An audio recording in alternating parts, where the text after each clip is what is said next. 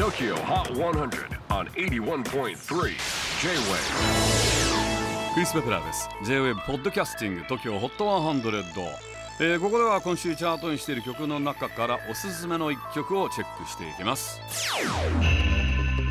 今日ピックアップするのは46位に初登場。ロンドンのシンガーソングライターマルチプレイヤーのジョージア。It's Euphoric